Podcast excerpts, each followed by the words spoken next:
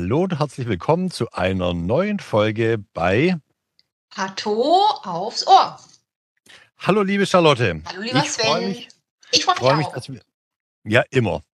Ich freue mich, dass wir wieder zusammen eine Folge machen. Und zwar haben wir heute wieder eine besondere Folge. Eine besondere Folge, 2 gegen 1, nämlich wir zwei gegen und mit unserer Gästin, der Frau Dr. Saskia Biskup.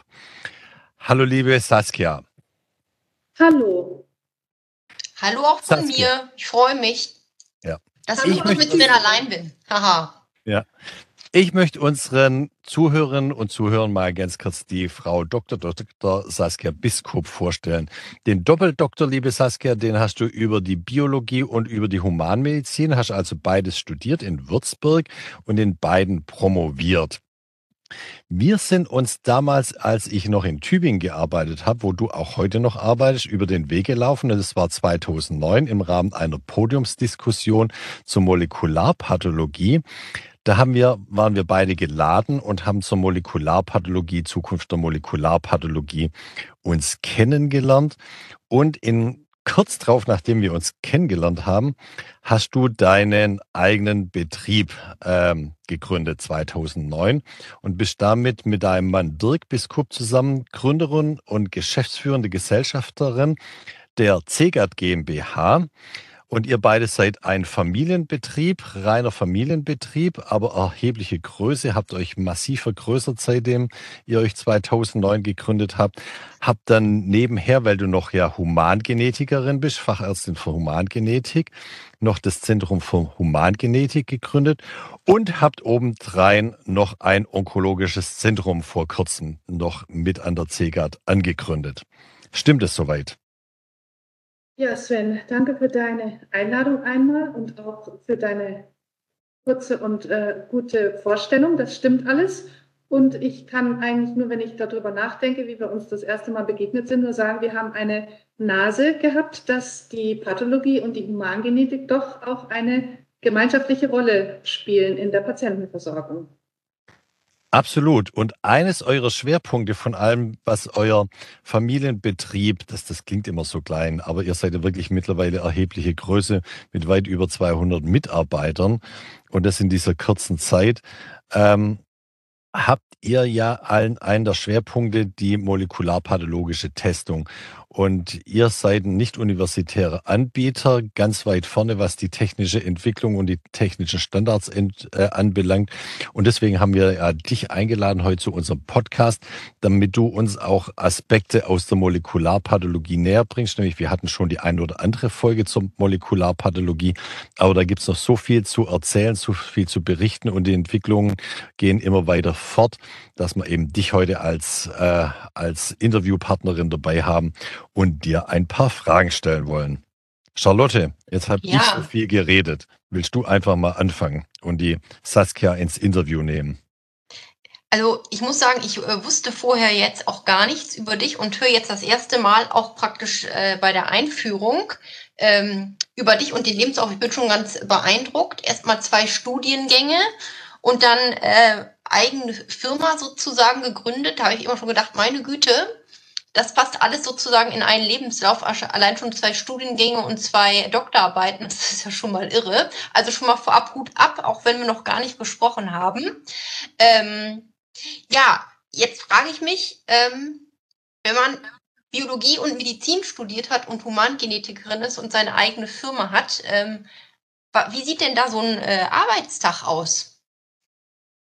Ja, das kann ich euch sehr gerne erzählen, aber es besteht hauptsächlich aus der Interaktion mit Menschen und ich bin, glaube ich, ein ganz großer Menschenfreund und habe viel Spaß mit Mitarbeitern und aber auch mit Patienten. Das heißt, ich sehe am Tag selber sehr viele Patienten. Tatsächlich sind das im Moment überwiegend Patienten mit Tumorerkrankungen, auch austherapierten Tumorerkrankungen, wo wir dann die Sequenzierung machen, also die Untersuchung des Tumorgewebes und des Blutes. Also wir gucken eben, welche Veränderungen sind im Tumorgewebe und könnten möglicherweise für den Patienten therapierelevant sein. Das heißt, meine Rolle ist, den Patienten zu sehen, über die Untersuchung aufzuklären, weil wir ja mit der Blutuntersuchung auch unter das Gendiagnostikgesetz fallen und dann die Untersuchung zu machen. Wir haben übrigens, sind eine der ersten, die jetzt auch diese neue Generation der Sequencing-Maschine haben bei uns, den Nova X Plus, falls ihr das schon mal gehört habt. Da laufen jetzt gerade die Testläufe. Das ist auch nochmal eine kleine Revolution. Es geht darum, so schnell und so qualitativ höchstwertig die Daten abzuliefern für ein molekulares Tumorboard. Ich habe es gesehen bei LinkedIn. Da kam der Post, dass ihr mit der neuesten Generation der Sequencer arbeitet. Prima.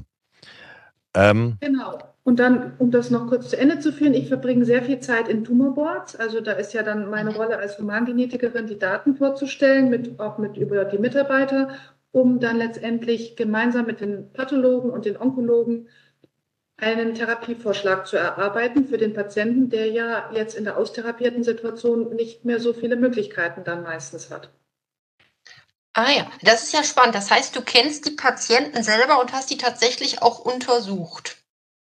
Ich bin auch so ein bisschen fühle ich mich manchmal ein Navigator oder jemand, der den Patienten begleitet und dann eben auch, wenn das auch erblich bedingte Tumore sind, dann auch die Familie kennenlernt. Weil ich eben von Anfang an den Patienten sehe, den Patienten informiere über den Fortgang der Untersuchung, auch nach dem Tumorboard mit den Patienten in Kontakt bin und weil wir auch gesehen haben, und das ist ja manchmal auch so eine Eigenschaft der Unternehmer und Gründer, dass wenn dann sich ein Problem auftut, dass man dann eine Lösung sucht und weil wir dann ganz häufig diese Tumorboard-Beschlüsse dann auch hatten und dann ging es nicht weiter, das wurde nicht umgesetzt, Kostenübernahmeanträge wurden nicht gestellt, der Patient kam dann auch gar nicht an die Medikamente, die vorgeschlagen wurden, haben wir jetzt eben auch dieses onkologische Zentrum gegründet, damit wir auch sicherstellen können, dass die Patienten, wenn es dann einen Vorschlag gibt, dann entsprechend auch versorgt werden können. Mhm. Das ist gar nicht so wenig, was man im Hintergrund immer alles mit bedenken muss. Also man denkt immer so sequenzieren, das geht rucki zucki, aber es steckt ja ein wirklicher Patient dahinter. Mit dem muss man gesprochen haben, von dem braucht man Blut, von dem braucht man in der Regel auch Gewebe. Dann muss man die ganzen sonstigen Regularien beachten. Also das ist schon richtig viel Arbeit. Das heißt, und total spannend, ne? Weil sonst habe ich den Eindruck, so in den Tumorboards, ich meine, die klinischen Kollegen sitzen da, die kennen den Patienten und wissen aber gar nicht, was für Analysen laufen und kriegen später in Anführungsstrichen nur die Befunde und haben im Grunde wahrscheinlich keine Ahnung, wie die eigentlich entstehen. Und sonst der Pathologe, der den Patienten aber gar nicht kennt. Und das finde ich jetzt gerade ganz spannend, dass es sozusagen auch so eine Zwischenposition gibt. Jemand, der sogar beides kennt. Toll. Saskia, du hast gesagt, zum Beispiel erbliche Tumorerkrankungen. Da fällt mir als erstes BRCA ein, die Testung auf BRCA, also BRCA. Da gibt es zwei Gene, das BRCA1 und das BRCA2-Gen. Das kennen wir alle von der Angelina Jolie. Ist das eigentlich eine schwierige Analyse? Es gibt ja auch leichte Analysen in der Molekularpathologie und schwierige Analysen. Ist das eher eine leichte Analyse oder ist das eine schwierigere Analyse? Und kannst du das mal so in Vergleich bringen? Es gibt ja auch noch sowas Neues wie die HRD-Diagnostik oder sowas Einfaches wie auf eine Resistenzmutation hin zu untersuchen, was eine Punktmutation ist beim Lungenkarzinom, die T790M-Mutation. Kannst du das mal so ein bisschen in Abgleich bringen? Ja, das kann ich versuchen. Also letztendlich ist es so, dass man ja inzwischen eine ganze Reihe von Genen kennt, die, wenn sie verändert sind, ein Risiko für eine Tumorerkrankung darstellen. Und jetzt ist es so, dass wir eigentlich schon sehr lange, seit über 10 Jahren sogar, immer diese Gene, die vererbt werden, untersuchen parallel mit dem Tumor, weil es doch etwas ganz Interessantes gibt, weil man muss ja eigentlich zeigen, dass die Veränderung, die man jetzt über das Blut feststellt, dass die wirklich im Zusammenhang mit der Tumorentstehung ist. Also der Humangenetiker, das erkläre ich auch immer dem Patienten als erstes, der stellt sich eigentlich 2 Fragen. Die erste ist, wie ist eigentlich der Tumor entstanden? Und da ist tatsächlich so, dass jeder 5. Patient seinen Tumor aufgrund einer vererbten Variante hat. Jetzt, wenn ich nur anschaue, welche Genveränderungen sind vererbt worden, dann gibt es ja, wir unterscheiden uns ja an 3 bis 4 Millionen Positionen im Erbgut. Das heißt, ich weiß nicht, welche ist wirklich krankheitsrelevant. Wenn ich den Tumor gleichzeitig untersuche, dann kann ich zum Beispiel, du hast BRCA1 und BRCA2 angesprochen, das sind eben Gene, die eine Rolle in der Reparatur von Erbgut spielen. Wenn ich den Tumor sehe, kann ich praktisch in der Signatur des Tumorgenoms feststellen, ob diese Veränderung in BRCA1 oder BRCA2 den Tumor ausgelöst hat. Wenn ich nur die eine Seite angucke und ich habe zum Beispiel, es gibt ja auch unklare Varianten, die wir nicht beurteilen können, dann kann ich das nicht zusammenbringen. Und das hat eine hohe Relevanz für die Familie, wenn ich sage, das hat den Tumor ausgelöst oder möglicherweise auch nicht. Und natürlich auch für die Therapie. Das ist die zweite Frage, die wir uns stellen. Was bedeutet das für die Therapie? Wenn der Tumor tatsächlich durch einen Defekt in BRCA1 und 2 oder 2 ausgelöst wurde oder in einem anderen, du hast es angesprochen, diese HRD-Gene, dann sehe ich das im Tumor, weil der Tumor dann eben genomische Wunden aufweist. Also diese Genomic Scars, also das, was wir letztendlich sehen, ist quasi ein Abbild dieses Defekts in der DNA-Reparatur. Und wenn wir das gleichzeitig sehen, dann kann ich der Familie sagen, das hat den Tumor ausgelöst. Wir müssen auch Familienangehörige anschauen und gucken, ob die im Risiko sind. Und die Onkologen wissen, das ist ein Tumor, der hat genau da seine Schwachstelle und man kann mit Konzepten platinhaltiger Chemotherapie oder PARP-Inhibition genau dort ansetzen. PARP-Inhibition ist dann so mit Olaparib als Medikament gemeint. Zum Beispiel, aber es gibt ganz viele. Das ist ja der prominenteste Vertreter.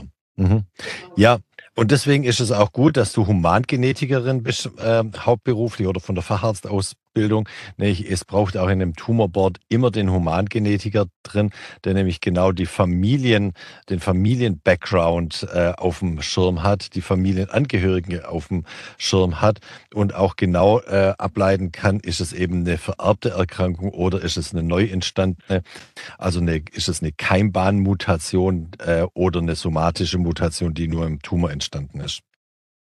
Genau. Charlotte, hast du hierzu noch Fragen? Expertin an Bord. Also, nee, total spannend. Ich muss gestehen, ich kannte den Begriff Genomic Scars bis jetzt noch gar nicht so. Also schon die Bedeutung, aber den Begriff noch gar nicht. Das heißt also, jetzt mal nochmal vereinfacht gesagt, eine Mutation, selbst wenn man eine Mutation hat und ein Mutationsträger ist, heißt es nicht unbedingt, dass wenn eine Erkrankung ausbricht, auch wirklich deshalb da ist, sondern die Mutation, selbst wenn man die hat, heißt es nicht unbedingt, dass die Erkrankung dadurch ausbricht, sondern es muss sozusagen noch immer was hinzukommen, dass es wirklich dazu kommt, zu dem Ausbruch der Erkrankung. Ist das so ungefähr so? Ja. Wenn man das jetzt mal Charlotte, einfach sagt? Genau, ich kann ja ein Beispiel sagen. Ja. Du kennst ja sicher die Erkrankung Glioblastom. Ja. Das ist eine sehr bösartige Hirntumorerkrankung und jetzt machen wir in unserer Situation, wir sehen den Patienten, der hat schon die Operation, Bestrahlung, Chemotherapie hinter sich, die Leitlinie ist ausgeschöpft, die Prognose ist sehr schlecht und dieser Patient, den sehe ich jetzt und der hat die Frage, ob wir aus der Molekularpathologie weitere Therapieansatzpunkte ableiten können.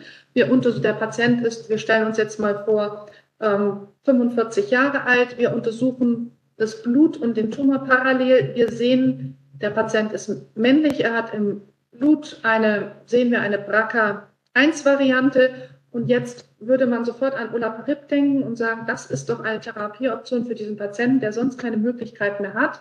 Jetzt gucken wir in den Tumor. Wir sehen, das zweite Allel ist aber erhalten und es liegt keine HRD vor. Das heißt, er hat keine Genomic Scars im Tumor. Dann macht ja das Konzept der PARP-Inhibition gar keinen Sinn. Wenn du also nur die Keimbahn anschaust, und dann daraus schließen würdest du unter Umständen dem Patienten ein Medikament empfehlen, was dem Tumor überhaupt nichts anhaben kann. Das ist jetzt ein Beispiel, wo ganz klar gezeigt ist, wie wichtig das ist, dass man den Tumor mit der Keimbahn zusammen anschaut.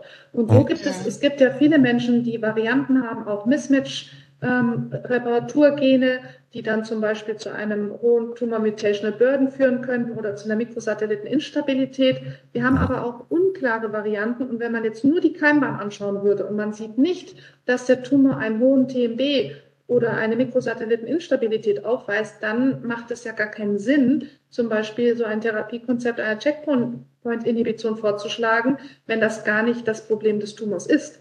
Das heißt, das zeigt ganz eindeutig, wie wichtig es ist, dass man die Keimbahn und das Tumorgenom zusammenbringt. Und dass man die Sequenzierungsanalysen eben mit Hirn und Verstand bearbeitet und nicht einfach irgendwie denkt, hier, das ist einfach auszuwerten, und sondern hier muss man wirklich die Medizin zusammenbringen und sich das bestmögliche Konzept daraus überlegen. Saskia, ich habe mal eine Frage. Du hast ja gesagt, ihr habt jetzt relativ aktuell die neueste Generation der Sequenziergeräte bekommen. Wie teuer ist so ein Gerät? Kauft man das heutzutage oder liest man das nochmal? Was kostet so eine Analyse? Und wer bezahlt denn diese ganzen Analysen? Nämlich, die sind ja wahrscheinlich nicht ganz günstig. Kannst du dazu was sagen? Ja, dazu kann ich was sagen. Man muss auf der einen Seite sagen, das Gerät ist letztendlich nur die Sequenzierung. Also was man da nicht betrachtet, ist ja quasi die ganze Vorbereitung für die Sequenzierung. Also du hast es vorhin schon auch angesprochen. Die Herausforderung ist ja die richtige Probe. Also was geht in den Sequencer rein und was geht raus? Das heißt, man kennt ja den Spruch Shit in, Shit out. Das heißt, es ist wichtig, dass man am Anfang die richtige Probe, wo alles DNA, RNA gut erhalten ist, der richtige Zeitpunkt auch der Probe, die man betrachtet. Also man muss sehr viel beachten, bevor man überhaupt auf die Sequenzierplattform geht. Das, was diese neue Generation der Sequenziermaschinen jetzt leistet, ist eben der Durchsatz auf einem Gerät. Und wie viele Patienten man gleichzeitig untersuchen kann, führt zu einer dramatischen Reduktion der Sequenzierkosten. Was wir noch haben, und jetzt kommt nämlich das, was kommt raus, nämlich die Daten, und da muss man ja auch eine hohe Qualität der Daten haben, damit ich überhaupt eine optimale Auswertung machen kann, und die Bioinformatik ist eben extrem relevant an der Stelle, weil sie uns eben die Daten so filtert, dass jemand wie jetzt ich als Mediziner oder die Spezialisten, die die Daten auswerten, auf einen Datensatz gucken, der perfekt ist. Das ist das, was wir erreichen. Aber der Sequencer spielt ja nur eine kleine Rolle in der Mitte. Ja. Das heißt, die Kosten, die für so eine Analyse entstehen, da muss man die Gesamtstrecke betrachten. Und was die Tendenz der Firmen ist ja immer nur, den kleinen Teil der Sequenzierung anzuschauen. Und wenn es dann heißt, dann Genom, das kann man im Moment für 450 € sequenzieren, das kann man dann vielleicht für 200 € sequenzieren. Aber da ist ja noch gar nicht die eigentliche Leistung drin, nämlich die Interpretation der Daten. Ja. Weder die Präanalytik noch die Postanalytik, also die Interpretation. Und du sprichst ja gerade was Wichtiges an, was wir mittlerweile gar nicht auf dem Schirm haben alle. Es braucht mittlerweile, weil die Analysen so komplex sind, so viel Daten liefern, wir können das gar nicht mehr in einer Excel-Tabelle erfassen mit den gängigen statistischen Methoden. Man braucht echt speziell ausgebildete Bioinformatiker, und ausgebildet heißt, die haben Hochschulstudium abgeschlossen und sind promoviert in ihrem Fachgebiet. Also wir haben inzwischen 20 Bioinformatiker, die quasi uns helfen, die Daten immer wieder auch neu und umfangreicher auszuwerten, weil wir eben nicht nur nach den Punktmutationen schauen, sondern wir erfassen die Kopienzahlveränderung, wir sehen alles, was amplifiziert ist, wir sehen alles, was deletiert ist, wir erfassen den Tumor Mutational Burden, die homologe Rekombinationsdefizienz, wir erfassen alle therapierelevanten Fusionen. Das ist ja auch nicht ganz einfach, weil man die RNA anreichern muss. Das heißt, dass meine Aufgabe ist, und der Patient sitzt ja vor mir, ich habe die Verantwortung für diesen Patienten, der nicht mehr viel Zeit hat, innerhalb kürzester Zeit den bestmöglichen Datensatz abzuliefern, weil auch bis der Patient im Tumorboard besprochen ist, bis der Tumorboard-Beschluss bei der Krankenkasse eingereicht ist, bis das Medikament erstattet ist, muss man einfach, das ist eine Zeitfrage, und da kann ich nicht im Tumorboard sagen, jetzt fehlt mir noch TMB, jetzt fehlt mir noch HRD und Kopienzahlveränderungen und Fusion habe ich auch nicht. Das ist aus Sicht des Patienten, denke ich, nicht gut. Und was wir versuchen, ist eben mit der Software, die wir in-house entwickeln, eben all das abzudecken und dem Patienten eben alle relevante Informationen in einem Test abzuliefern. Die Kosten sind gefragt. Also im Moment ist es so, dass wir für die gesetzlich versicherten Patienten für diese Tumorboard-Fragestellung eben diese Sequenzierung machen können und bei der Krankenkasse auch erstattet bekommen. Mhm. Das hängt immer vom Punktwert ab, also KV-Arzt zu sein in Deutschland, das sind für mich zwei Welten. Ich habe im Zentrum für Humangenetik, hast du, Charlotte, erwähnt, haben wir 200 Mitarbeiter, in der CEGAT sind es auch nochmal 200 Mitarbeiter. Insgesamt muss man ja auch das alles finanzieren. Letztendlich ein Kostenvoranschlag für einen Privatpatienten für dieses Komplettpaket, was wir im Moment für einen Patienten machen, liegen wir bei 4.500 Euro, nur dass man mal eine Hausnummer hat. Das ist der Kostenvoranschlag, den wir dann den Patienten für die Versicherung mitgeben. Und da kriege ich im Moment, und ich mache auch die ganze Argumentation, ich schreibe die ganzen Gegengutachten, wenn da Rückfragen kommen, die Erfolgschance, dass wir das erstattet bekommen, würde ich sagen, ist bei über 90%. Ja. Oh, super. Das klingt jetzt, um das nochmal in die Relation zu bringen, dass auch das mit 4.500 Euro pro kompletten Panel, das klingt ja teuer, aber auch die Diagnostik in der Medizin ist ja nach wie vor immer noch günstig, auch wenn wir mittlerweile mit Sequenzierung relativ teure Verfahren drin haben. Aber wenn man dran denkt, was das hinterher an therapeutischen Kosten triggert, sind wir mit der Kosten bei der Diagnostik immer noch irgendwo in einem sehr bescheidenen Bereich. Gerade zum Beispiel so immunonkologische Ansätze, die sind ja horrend teuer heutzutage. Also mein spontanes Gefühl war gerade, so teuer fand ich das jetzt spontan gar nicht. 4.500. Nee. Wenn man überlegt, wie viel Arbeit da drin steckt und was man natürlich da auch für einen Benefit hat. Genau. Ja. Und die Preise in der Medizin, die wenigsten Patienten kennen das ja, die Preise in der Medizin, weil sie gesetzlich versichert sind und gar nie eine Rechnung vom Arzt sehen oder von der Ärztin sehen. Das Privileg haben ja nur die Privatversicherten, weil sie erstmal das Geld strecken müssen.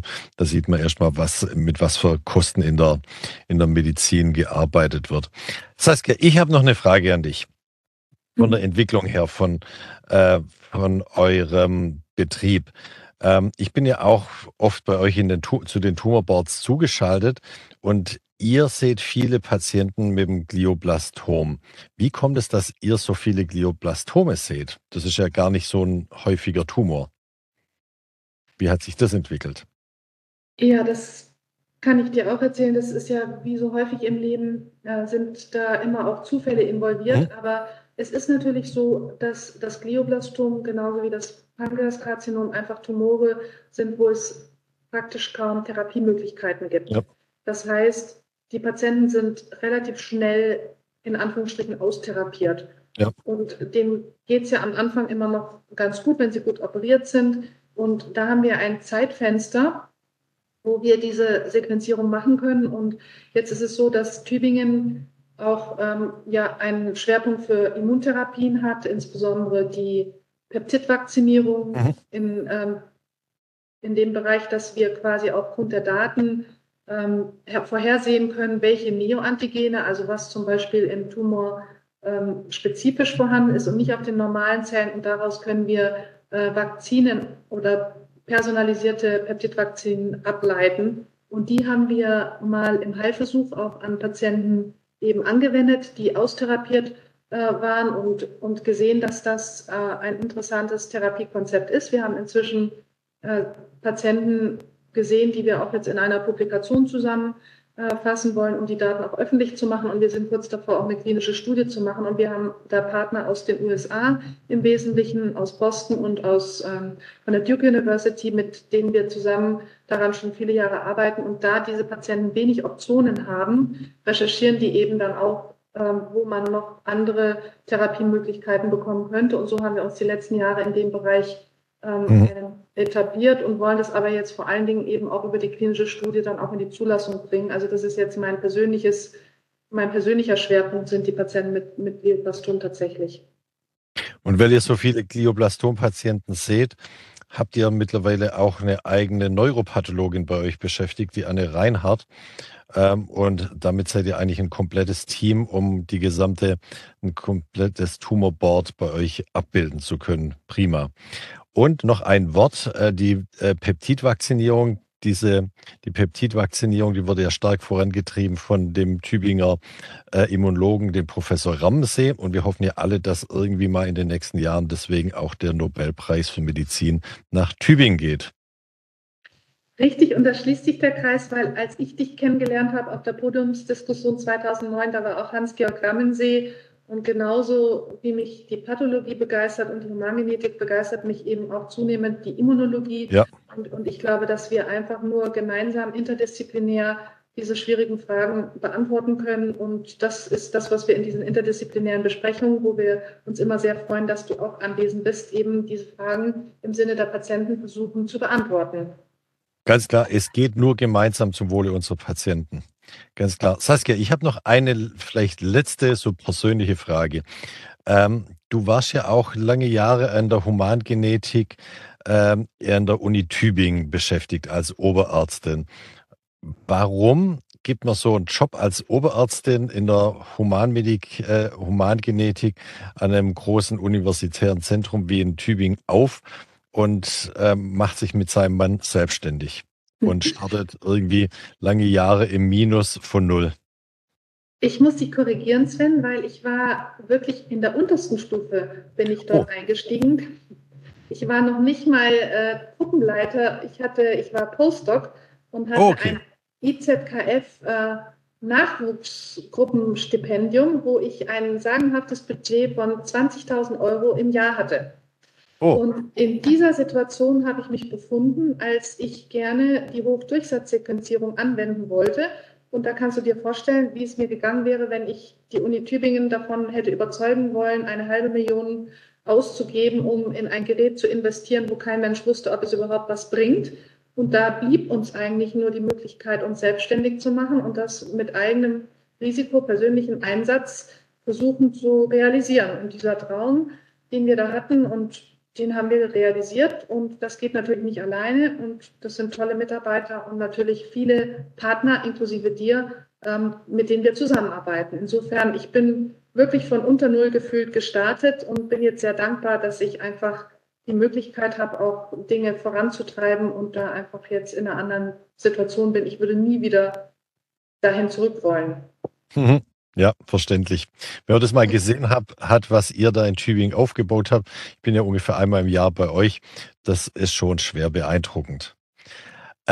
Charlotte, Wahnsinn. hast du noch eine Frage an die liebe Saskia?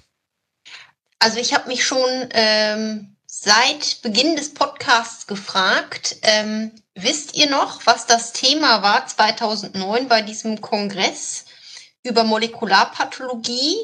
Und was man da so gedacht hat, wo die Reise hingeht und wenn man mal mit heute vergleicht, wo wir stehen, ob das heutzutage unvorstellbar was ganz anderes geworden ist oder viel mehr geworden ist. Also ob jetzt, weil man schon so ein bisschen so einen Rückblick hat, habe ich mich die ganze Zeit schon gefragt. Fragst du mich oder Sven? Dich. Dich, du bist unser Ehrengast heute. Aber Sven, du musst danach auch noch darauf antworten. Also, jawohl. Es ist für mich eine Reise, die auch immer noch nicht zu Ende ist. Und zwar habe ich gelernt, am Anfang war diese Faszination für die Genomsequenzierung. Also, dass man die Mutation gesehen hat und so schnell gesehen hat und so umfangreich gesehen hat, bis ich eigentlich verstanden habe, dass ich ja quasi, wenn ich sequenziere, dann habe ich ja ein Balk von Zellen. Also ich habe ja nie die Auflösung auf der Einzelzelle und jetzt in Kombination mit der Pathologie und der Morphologie ist es uns ja eigentlich erst möglich zu sehen, dass auch die Zellen, die nebeneinander liegen, auch unterschiedliche Eigenschaften haben. Und dann habe ich jetzt eigentlich die letzten Jahre erst auch verstanden, wie relevant das Immunsystem ist. Also würde ich sagen, das war mir damals absolut nicht klar. Ich glaube, ich fand den Sven einfach sympathisch und wollte deshalb mit dir zusammenarbeiten.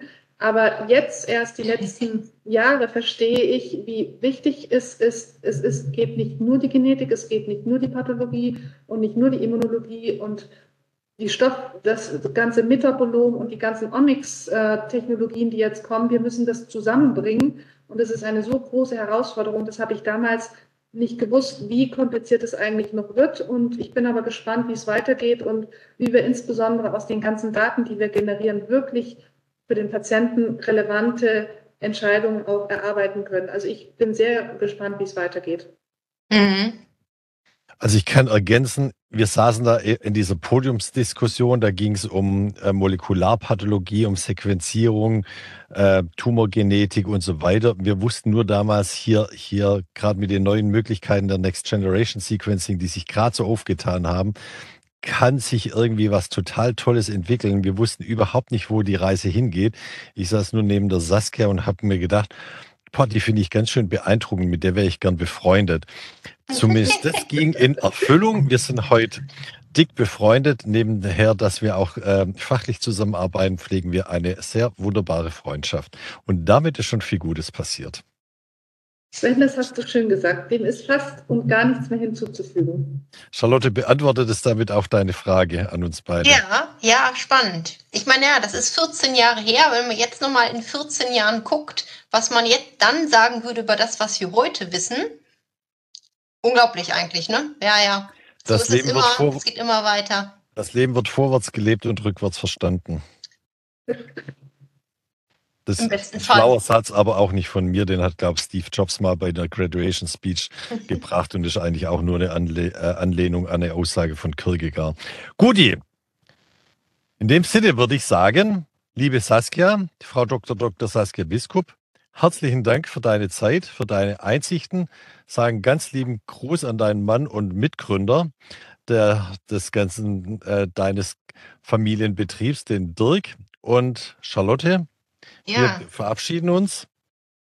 Ich sage auch vielen Dank, das war ganz beeindruckend, nicht nur fachlich, sondern eben auch diese Idee, ich habe eine Vision und wie wird sie Wirklichkeit? Das fand ich gerade ganz beeindruckend. Dankeschön. Charlotte und dir danke ich für die Moderation und euch natürlich für die Einladung und Sven, ich freue mich aufs nächste Tumorboard mit dir. Wunderbar. Dann tschüss zusammen. Bis bald. Vielen Dank. Ja.